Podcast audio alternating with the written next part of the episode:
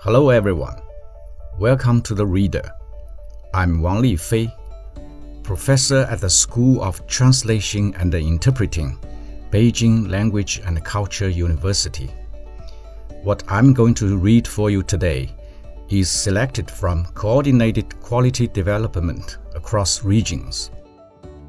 This is a part of the speech by President Xi Jinping at the fifth meeting of the Commission for Finance and Economy under the CPC Central Committee on August 26, 2019. The guidelines for promoting coordinated quality development across regions are adjust and improve regional policies in accordance with the objective laws of economics. Give full play to the comparative strengths of different regions and promote the rational flow and the concentration of resources. Stimulate innovation driven development and enhance the dynamics for quality growth.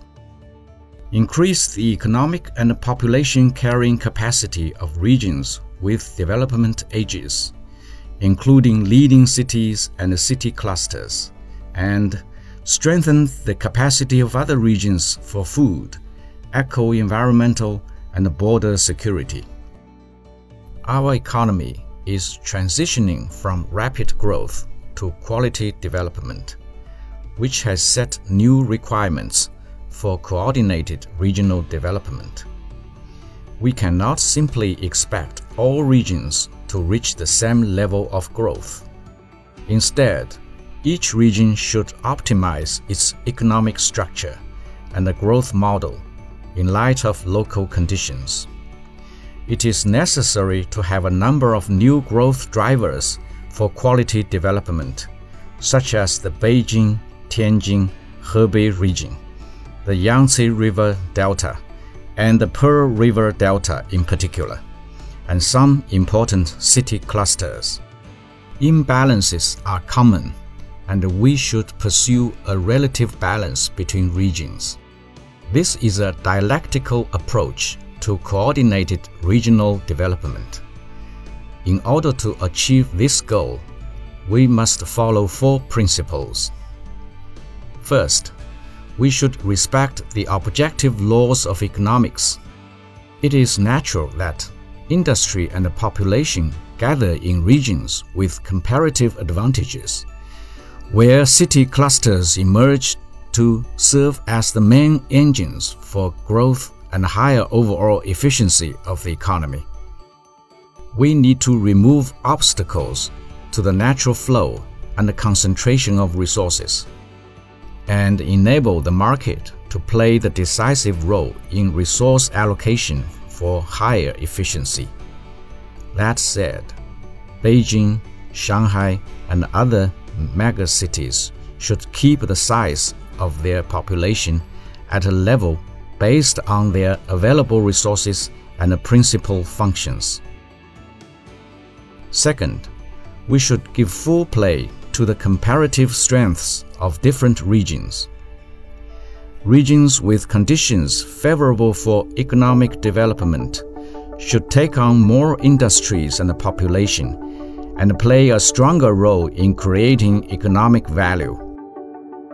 Regions of eco-environmental importance should be effectively protected and their eco functions reinforced. For the purpose of national security, border regions should enhance their capacity for development so that their population and economy can grow, laying the foundation for national unity and border stability. Third, we should make the best use of our territorial space. We need to implement and improve the strategy of functional zoning, refine the configuration of functional zones, and formulate and implement targeted policies for key development zones, ecologically fragile zones, and zones with abundant energy resources. In so doing, we will form a rational process of territorial development strictly based on functional zoning. Fourth, we should guarantee people's well being. One basic requirement of coordinated regional development is to ensure equal access to essential public services and a balanced distribution of infrastructure. We should improve supporting policies involving land, household registration, and transfer payments, enhance the carrying capacity of city clusters, and promote the stable settlement of the migrant population. To help rural people settle in urban areas, we should be results oriented, do solid work, and ensure that people can move out and settle down easily.